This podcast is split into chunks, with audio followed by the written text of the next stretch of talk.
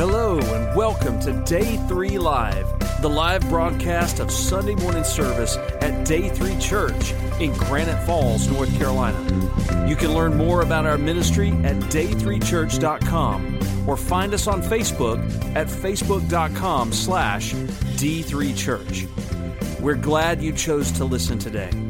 We believe that God is waiting to speak to you. If you have any questions about today's message, please contact us. We're here to help.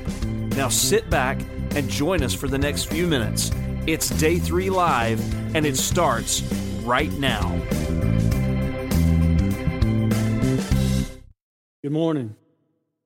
Take your Bible and turn to Psalm 46. That's where we'll be uh, this morning. Uh, before we get into any of the scriptures at all, um, I was a little bit resistant uh, to Psalm 46 because it seemed like in my life, uh, I've preached it several times. Uh, I've got a personal attachment to it. Uh, right after I'd been called in the ministry, my mother gave me uh, an Old New Testament that belonged to my grandmother that had the Psalms attached to it. And uh, I was sleeping through it one day, and beside Psalm 46, my grandmother written a date.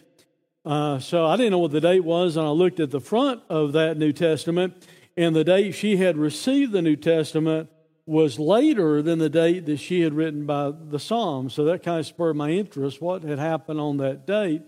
And as I began looking into it, I found out that was the day my grandfather died with a stroke before I was even born. Her husband had died. So she found some comfort and strength uh, in Psalm 46. So hopefully we can do that today. And, uh, and you can find some comfort and strength in, in that direction. Uh, I'm not going to read all the psalm to start with. I originally had it in the uh, in, in, the PowerPoint presentation, and I was, but we'll just read it as we go uh, through the message. Today, we're going to talk about being still uh, and trusting in God because God is enough. And that parenthetical bracket is the main thing maybe I want you to get this morning. Uh, the psalm is going to tell us a lot of really great stuff. It's going to talk about God being our refuge and strength is going to talk about God being a very present help in trouble, so He's there available for us. It's going to talk about God being enough for us no matter what kind of chaos may be taking place in our world. Uh, and we'll go into what a lot of Bible scholars think is the background in that passage of Scripture. It's going to tell us to be still uh, and understand that God is enough, to be still and uh, know that God is God and that He'll be exalted uh, in the earth. Uh, I think a lot of times the way we have approached Psalm 46 is that people will use the verse that says, Be still and know that God is God, in a way that we think that means we're to uh, retreat off to ourselves, just be quiet, be still, tune out all the noise in the world, and, and just uh, know God and listen to Him. And, and while we ought to do that, that's not necessarily what this psalm is saying, and you'll understand that when we get to that part of, the scriptures. Uh, this psalm does not give us a head in like some psalms do. Uh, it's not a psalm of David, at least we're not told it's a psalm of David. A lot of Bible scholars believe that actually King Hezekiah, because he was a poet also, wrote Psalm 46, Psalm 47, and Psalm 48. And a lot of Bible scholars attach Psalm 46 to a particular time period in the reign of King Hezekiah. And you can, even though we're not told that in the heading, you can see the similarities between the story in Hezekiah's life in the city of Jerusalem that we're going to look at and what's said here in Psalm 46. It makes me think, might very well be, Hezekiah was inspired of God to write these words based upon uh, some events that happened in the city of Jerusalem. Here's what the event was there's a brutal army called the Assyrian army that was on the way to try and sack the city of Jerusalem, to try and destroy the city of Jerusalem, to take captive the inhabitants. They had been defeating the surrounding nations and surrounding large cities. And the news had gotten back to Hezekiah in Jerusalem, and they were worried about it uh, because of the brutality of the Assyrians. They, they would even do things to intimidate the enemy uh, like go and, and leave some engraved uh, stone tablets outside the city that depicted what they were going to do to the people inside. They sent a message in advance to Jerusalem saying, if, if, if you do not go ahead and surrender to us, we're going to lay siege to the city and you're going to starve to death. You're not going to have anything to drink. And guys, I'm not trying to be improper, but here's literally what the king of Assyria told them. You're going to drink your own urine because you're not going to have any water to drink.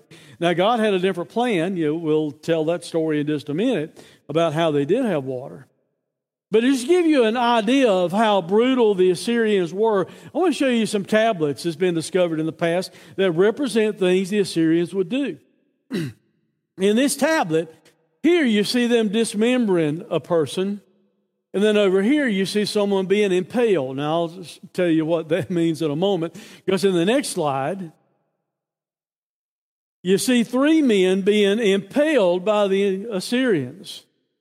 Now, being impaled meant this they took a long, sharp stick and they ran it up your backside, up through your body, and you just hung there. They did that while you're alive, and you hung there until you died. Nice people, huh? That's the way they would come in and treat their enemies. Another picture shows this that they would do to their enemies.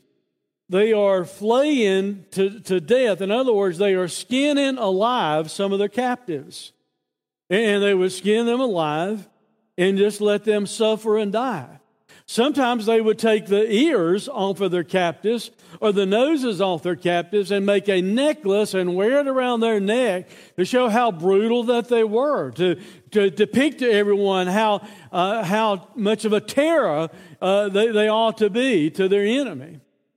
And then this last one here, or not the last, I think there may be one more, but uh, this one here uh, shows them with a captive, and they're making the captive grind the bones of his own children.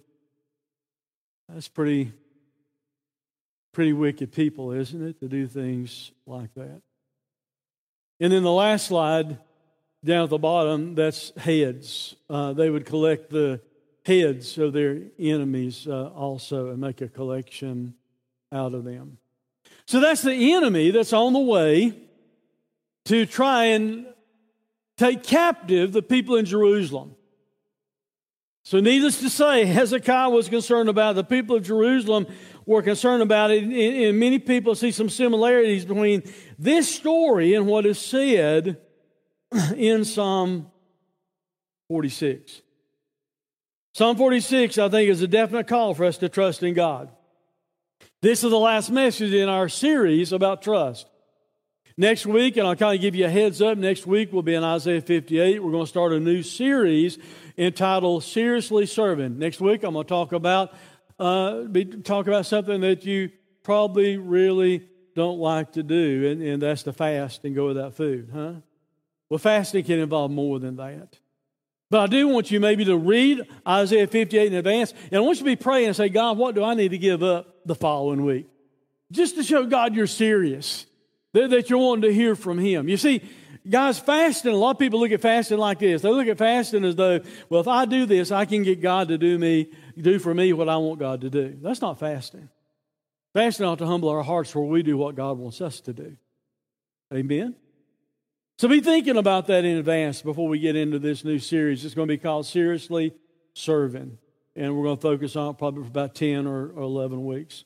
What I want us just to do today, though, is think about how we need to be still and how we need to trust God and understand that God is enough. And I want you to notice three important reasons, three main reasons for us to trust in God, be still and trust in God, and believe that God is enough for whatever we're going through. I, I want to give one more kind of prelude before I, I jump into the outline of the sermon today, and that is this. The sermon today is not in response to what's happening at the Capitol this week. This was on the agenda weeks ago. But God knew. God knew the chaos of 2020. God knew the way we may be feeling today. And we need to understand God's enough. Amen. For whatever it is we're going through. Here's reason number one why we ought to be still and know that God's enough. When facing a crisis, God is enough.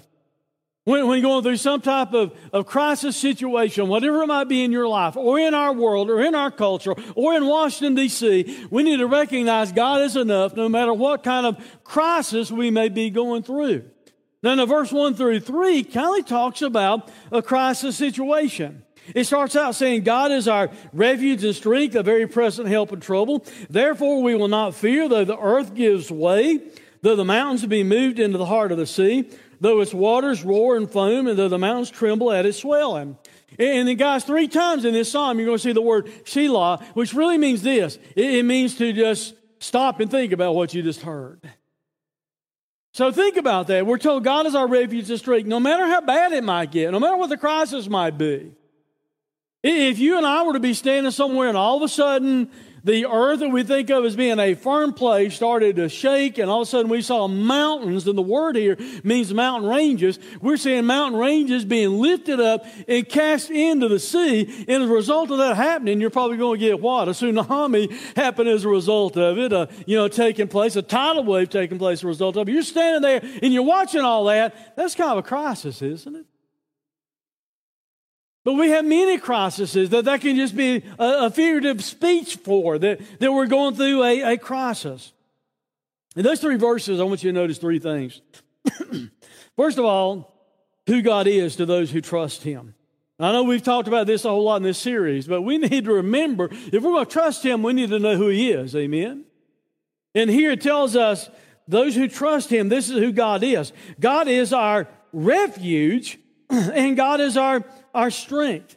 Here, the, the word for God is Elohim. It talks about the supreme God. And the word is literally means toward or in the direction of.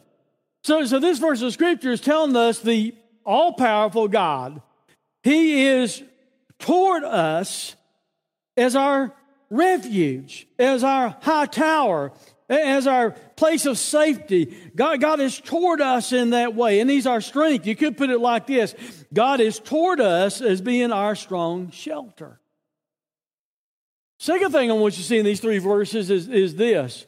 We, we see who God is to those who trust in Him, but, but what God is or what God does for those who trust Him. It says He's a very present help in trouble. The phrase in there in the Hebrew, the word very means that, that vehemently so. God is really, really, really a, a very present help. By the way, the root word, and kind of park this way in your mind for a minute, the root word means to kind of rake together the coals or rake together the embers of a fire. Just kind of remember that. We'll come back to it in a moment. So here we're, we're being told that, that, that God is a very present help. He's available to us in, in a speedy way. God is there to help us. And the word help means to surround on all sides, is a word we've seen several times in this series when we're going through times of trouble. The word trouble literally means tightness. You ever had any tightness in your life? How about this past year? How about this past week? Maybe this morning, huh? You know? Rushing around getting ready to go to church, and y'all act like you love each other extremely. You love Jesus and you love your family, and you're running late, and you never argue or anything on the way to church. Amen. The, the word here for trouble means tightness, or it means to be pushed into a corner. You've got an opponent kind of getting in your space or in your face. The word also is translated sometimes a pebble in your shoe. We've probably all had that happen. You get a rock in your shoe. It's not fun. It's not something you want to just leave there. You kind of want to hurry up and get it out because it's uncomfortable. And the same word was used for someone poking you with a knife or pointing into your flesh with a tip of a knife. All that's uncomfortable stuff that you'd want to get away from. But it's just a picture of, of trouble in general. And, and it's telling us that God is with us, God is there, God is available to us. Now, I told you a minute ago to park in your mind the idea of raking the coals together. Guys, here's why I, I want you to park that in your mind just for a minute. Whether you recognize it or not, or whether you remember it or not, because a lot of times you'll let your circumstances make you forget this. But I want you to know something God is always there. Amen? And what we need to do sometimes is rake together the coals of our memory or the coals of our relationship or the fire of our relationship. We need to stoke that flame a little bit. We need to remember He's there. No matter what it is we're going through, we need to understand that He is there with us. And, there's a third thing I want you to see in these first three verses. And the third thing I want you to see is this how those who trust God should respond in a crisis.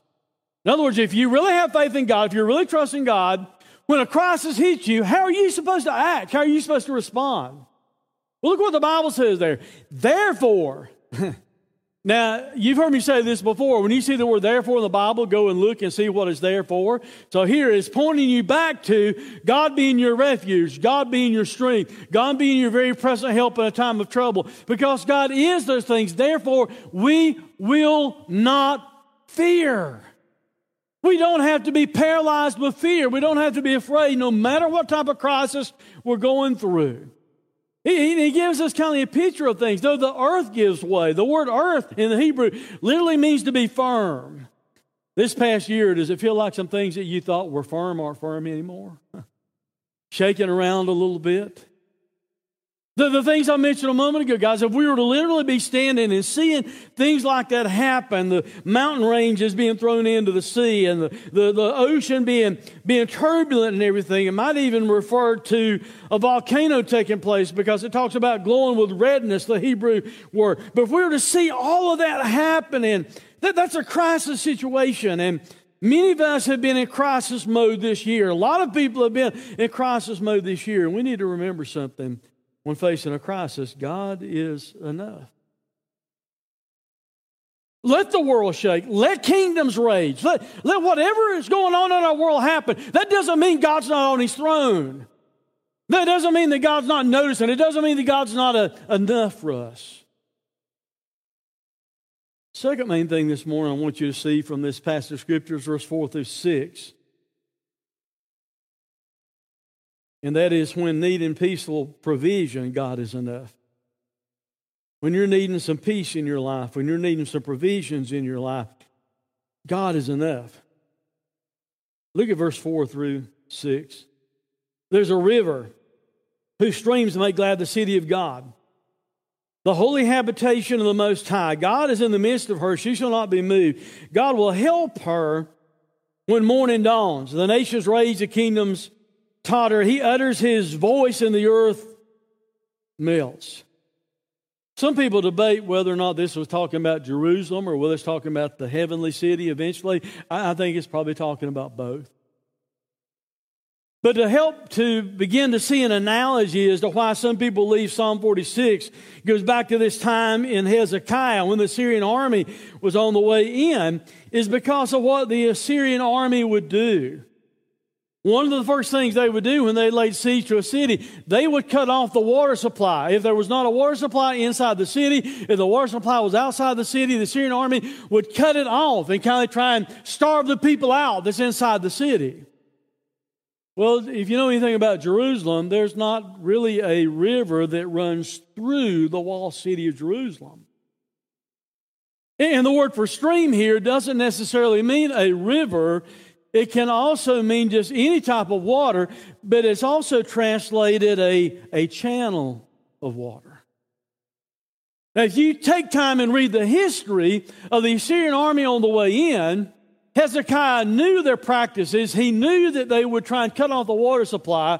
And guys, you've got to factor in the time period. Back then, it took a while for them to go and lay siege to a nation or siege to a city and defeat them. So word would travel and he had advance notice of it. Here's what Hezekiah had people to do. He had his soldiers to go out and build a fortress around the water spring, the main springs that supplied water for the city of Jerusalem. He had that built and fortified and protected. And then they dug a channel underground that brought water into the city of Jerusalem. So that's why they could be happy and be filled with glee, even though there might be an enemy out there because they had a stream of water coming in. Now, the Bible also said that God is in the midst of her. So in the city of Jerusalem, that's where the temple was, and people would look at the temple as though that were the presence of God, and that God was there in the middle of the city, and that would encourage the people. Well, we have water coming in, God's in the midst of us, so we don't have to worry about being moved. We don't need to be so fearful. So let the nations rage, let them do whatever they want to do, because God's in the midst of us. We're just going to trust in Him. Now, you may be wondering what's the application for us? I think the application for us in this day and time is something like this God has given us a great provision. The city of Jerusalem had provision. God's given us many provisions, but the ultimate provision God has given us is a stream that flows from Calvary. The blood that flows from Emmanuel's veins that Jesus shed on the cross. And because of that blood that is shed for us, we can be happy no matter what's taking place. We can be confident no matter what's taking place in our world, no matter what is going on. We can be still and know that God is God. We can trust in God because we understand what God has done for us. There's a flow, a stream of red blood from Jesus' veins that won the victory for us. And because of what Jesus has done for us, we've got the ultimate reason to be glad. The city could be glad because they had a river coming in and because they viewed God as being in the midst of her. Well, there's a greater stream that we're talking about that represents what God has done for us, but also the application is this for us God doesn't inhabit buildings anymore. Now, the people in that day and time would have thought, well, hey, over here's the temple. That represents God being in the midst, God being inside the temple, His presence being with us. That's not what God does anymore. Some people act like they think that's what God does. I, have got news for you. I hope this doesn't blow your mind. I hope you don't go home just sad and all brokenhearted today. But when we leave today and we lock the doors of this building and there's no one in here, God's not in here hanging out. You don't know why He's not in here hanging out? Because the moment you trust Christ as your Savior, He indwelled you. He doesn't indwell buildings anymore. So if the city of Jerusalem could be confident because God was in the midst of her, how much more confidence should we have because God is inside of us?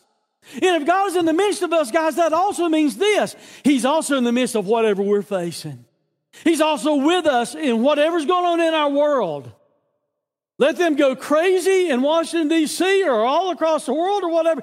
God is inside of us if you know Him as your Savior. And if you don't know Him as your Savior, it's time for you to take care of that problem so you have God with you through all the junk that's going on in the world. So you can have a peaceful provision if you'll really, really, really trust in God. When you're needing peaceful provision in your life, God is enough. It said, Let the nations raise, the kingdoms totter. Look what it said God has to do. He utters his voice, and the earth melts.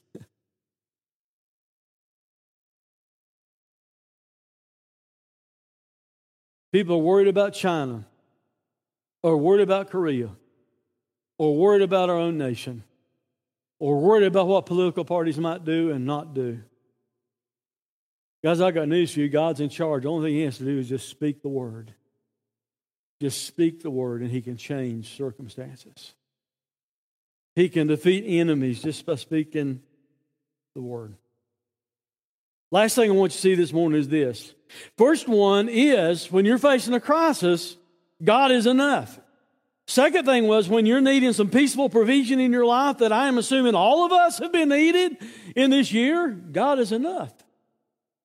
The last thing I want you to see is this when dealing with intimidating, seemingly impossible circumstances, God is enough.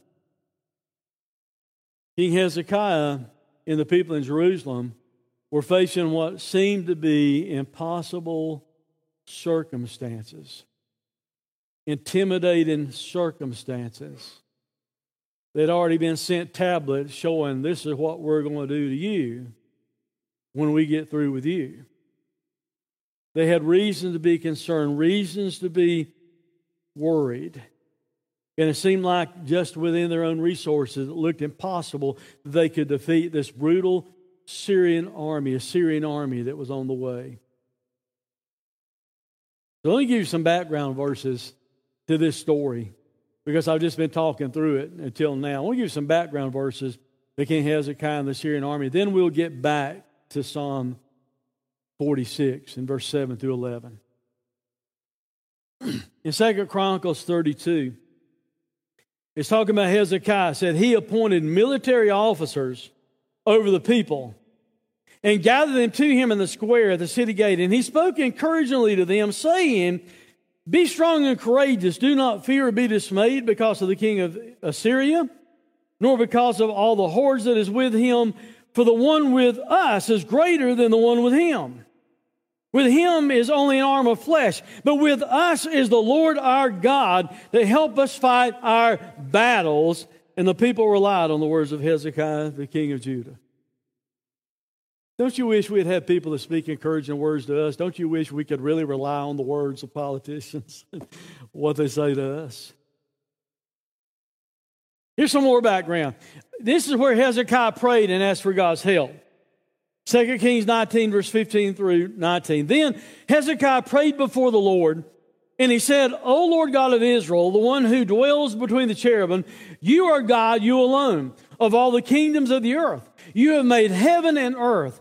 Incline your ear, O Lord, and hear. Open your eyes, O Lord, and see, and hear the words of Sennacherib, and that's the king of the Assyrians, which he has sent. Notice this. Notice how Hezekiah words this. Which he has sent to reproach the living God. Now, I'll stop back reading in just a moment. But that's important the way Hezekiah addresses God. He didn't say, God, I want you to take care of the Assyrian army because the Assyrian king has sent mean words to me and he has reproached me. That's not what he said. You see what he's doing? He's putting the glory of God at stake. He's saying, God, this Assyrian king has sent words to reproach you. You're the one that's the king. You're the one that's in charge. You're the one that created heaven and earth. And God, this Assyrian king has sent words to reproach the living God. Then look at verse 17. Truly, Lord, the kings of Assyria have laid waste to the nations and their lands. They have cast their gods, the false gods of these surrounding nations, into the fire, for they were not gods, but they were the work of men's hands, wood and stone. Therefore, they destroyed them. Now, look at verse 19. Now, therefore, O Lord our God, I pray, save us from his hand Notice the motive that all the kingdoms of the earth may know that you are the Lord God, you alone. Do you see that? Guys, here's the way to pray when you're going through impossible circumstances, when you're facing crisis, when, when you're facing intimidating things in your life. Don't make it about you, make it about the glory of God. Ask God not to move so you can go around and say, see there, I call him God and look what God did for me. No, that's not what it's about. Ask God to move in such a way that all the people, all the nations of the world will know that God is in charge. That, that God is control. That's the way for us to pray. If you want to see change in our land, change in America, change in our world, we need to pray with the glory of God at stake, not the way we feel about things. That's the way we need to be praying. Then look at the answer that God gives. 2 Kings 19, verse 35. And it came to pass on a certain night that the angel, one angel, the angel of the Lord went out and killed in the camp of the Assyrians 185,000. And when the people arose early in the morning, there were corpses all dead. Come behold the works of the Lord.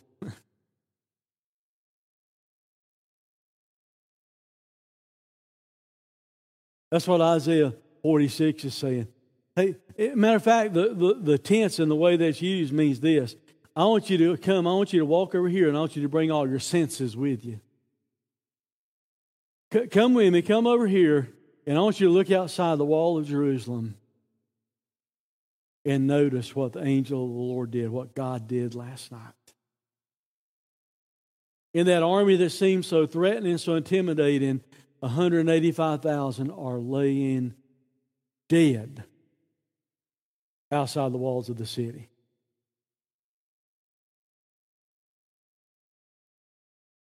We need to understand how great our God is, how powerful our God is, and we need to look for God and how God's working and how God's moving. And when He said, Come here, I want you to see this. It might have been an intimidating thing in your life. It might look like an impossible circumstance in your life. Let's pick back up on, on Psalm 46, verse 7 through 11. Notice how verse 7 and 11 are similar. To me, it's like bookends holding a lot of truth. The Lord of hosts is with us. The God of Jacob is our fortress. Once again, that little word Selah, think about what you just heard. Come behold the works of the Lord, what I just demonstrated for you a moment ago. How he has brought desolations on the earth. He makes wars to cease to the end of the earth. He breaks the bow, he shatters the spear. He burns the chariots with fire. Be still and know that I am God. I will be exalted among the nations. I'll be exalted in the earth. The Lord of hosts is with us, and the God of Jacob is our refuge. Both in verse 7 and in verse 11, when it says the Lord of hosts is with us, it, it's saying the self existent eternal God that's always been, that always will be. He is the Lord of hosts, which really in this instance, I think is saying this He's the Lord of all heaven, all the host of heaven. And it says He is with us. And here, listen to this. This to encourage you. the word with means He's equally with. Think about that.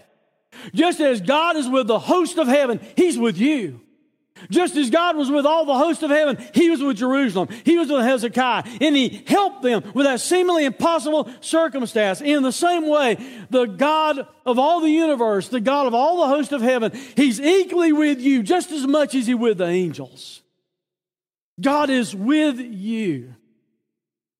God is your refuge and your strength, your fortress. He's your cliff, your lofty, inaccessible place. He's your high tower. So look at what God has done. Look at the performance of God. Look at how he caused desolations. That meant to stun or, or stupefy. Can you imagine being the Assyrians and they thought they had such an upper hand and God sends one angel? Would that not stun them just a little bit?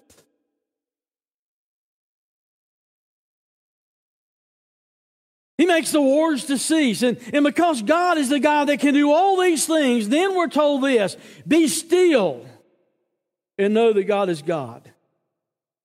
I told you earlier, I, I, think when we say be still and we use it like this in this psalm, and I'm not saying we shouldn't do it, I'm just saying it's not what the psalm is teaching. Doesn't necessarily mean we need to go off to a quiet place and just be still before God and listen. Because the word be still, here's what it means in this passage of Scripture it literally means this, kindly take your hands off of it. Cease trying to do it yourself. Stop trying to control it. Stop thinking you can fix it. Instead, you need to take your hands off of it and know that God is God. In, in other words, Hezekiah and, and you in Jerusalem, this Assyrian army coming in, it's beyond your pay grade, but it's not beyond my pay grade.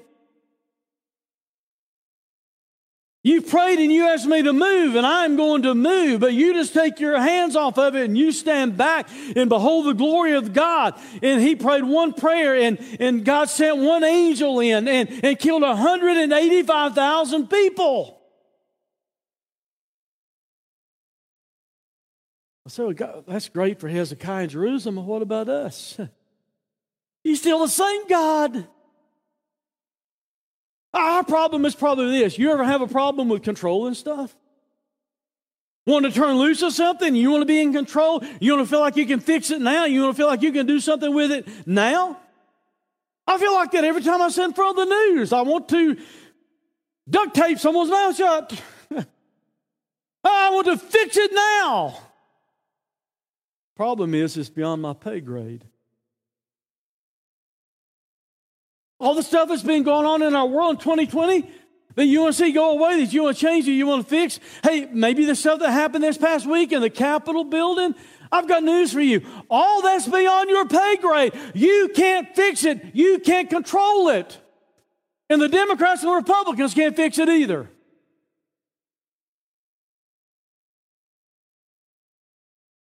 You need to turn loose of it and trust God to fix it. pray, pray for God to move and, and God to fix it.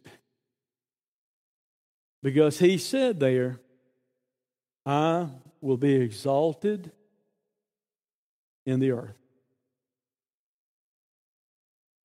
God will fix it, but He's not fixing it for you.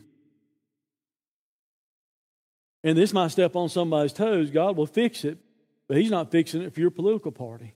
This might step on more people's toes. God will fix it, but God is not fixing it just for America. I had the privilege a few weeks ago to hear a missionary standing here where I'm standing now, speaking to a group of men that's called the Brotherhood Night, Brother Night, that, that meets uh, about once a month. And this particular missionary is a missionary to Muslims in the Middle East. And this might sound strange to you, but he said, That's my home now, not here. Because that's where God's placed me. And then he, he literally kind of put a lot of us in our place. He said, America, we've got this good old boy theology that says this Oh, I'm a Christian, but I'm an American first. If that's what you believe, you've got it all messed up and all screwed up. If you're a Christian, that's what matters most. You're a Christian first, not an American. God's not going to fix it just for America or for some other country or for some political party. God's going to move in a way that exalts Himself in the earth. That's how God's going to move. And that's why we need to seek God in such a way and be still before Him and take our hands off of it and understand that we need to trust in God. I've already said most of this, but just where you clearly get it, I want to just read through some statements and then close. Hezekiah prayed one prayer that we know of from the Bible about this situation. He prayed one prayer about the Assyrian army. God sent one angel. That's all it took. One angel to kill 185,000 of the enemy. That same God is your God today if you know Christ as your Savior. That's why we need to trust Him. God proved that He was enough. Those brackets of verse 7 and verse 11, the Lord of hosts is with us. The God of Jacob is our, our fortress. God proved that He was enough because in the middle of all that, He was stopping wars. He was burning chariots. He was breaking the bow asunder. Everything that's said there and what you and I need to do is learn to be still and take our hands off of whatever it is that's worrying us and bothering us and intimidating us. We need to learn to be still and know that God is God and trust Him to act. You can't fix it, you can't control it, but He controls all things. All the chaos you've been seeing in the world, He's still on the throne. And I've got news for you. One day, there's going to be a new heaven and a new earth, and He'll be on the throne and rule everything perfectly forever.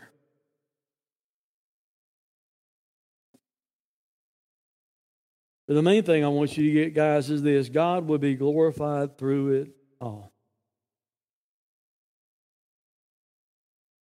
If that's the case, instead of us being so worried about the things that we hear about in the news, so worried about the pandemic, so worried about the political scene, instead of being so worried about all that, Maybe we ought to view it like this. If God's going to be glorified through it all, that's the most important thing. I need to keep my eye on the fact that God's going to be glorified through it all. So, what's happening right now really, really doesn't matter. In fact, it's just a platform for God to show up and show His glory and be exalted in the earth.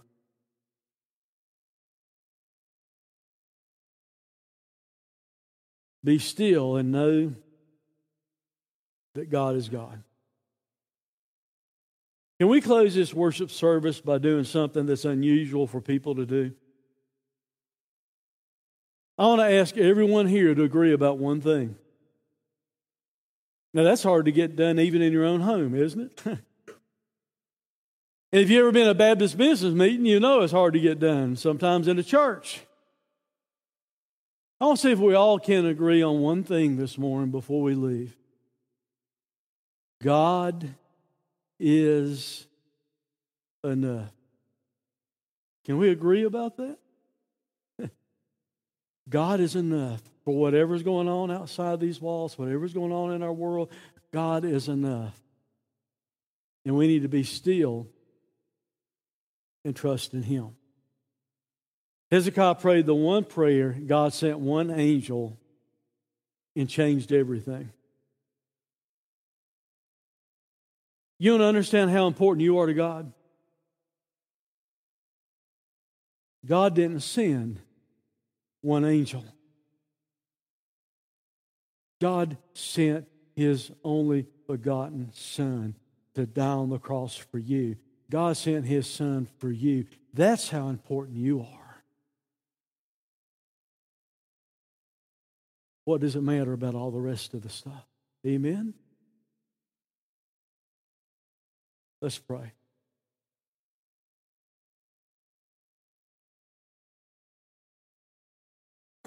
Father, forgive us for us being so distracted and maybe feeling like we're so defeated in the things that's been going on in our world or on the political scene or whatever else might be challenging us.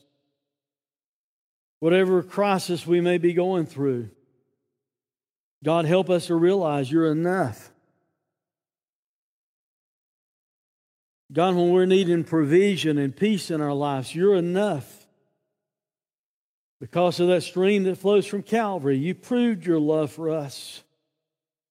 Father, whatever intimidating and impossible circumstances we might ever face in our lives or are facing now, we need to recognize you're enough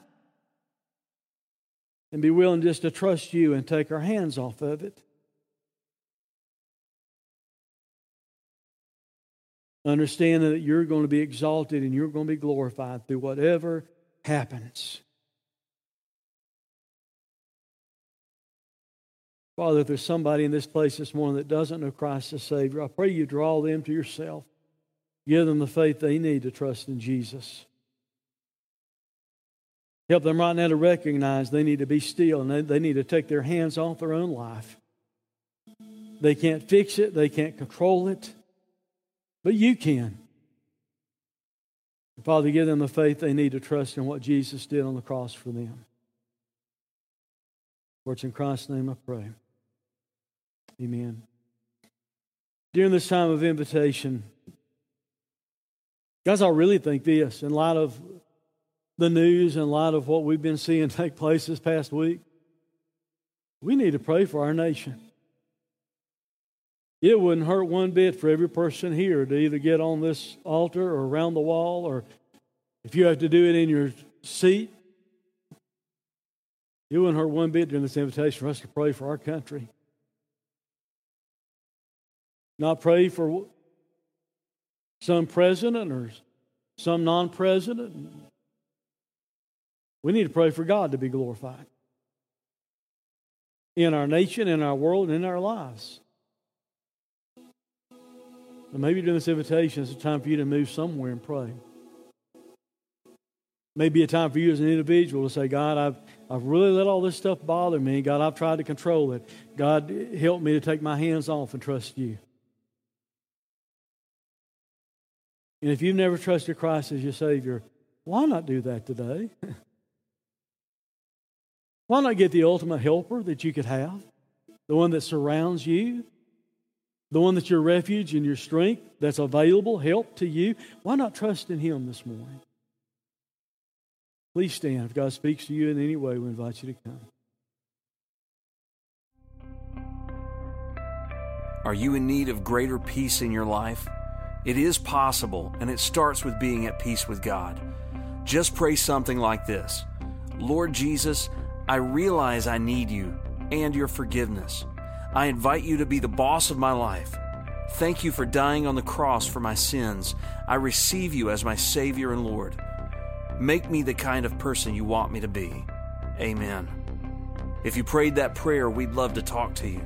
We're here to pray with you, to love you, and offer support please contact us at day3church.com. We care about you and we want to connect with you.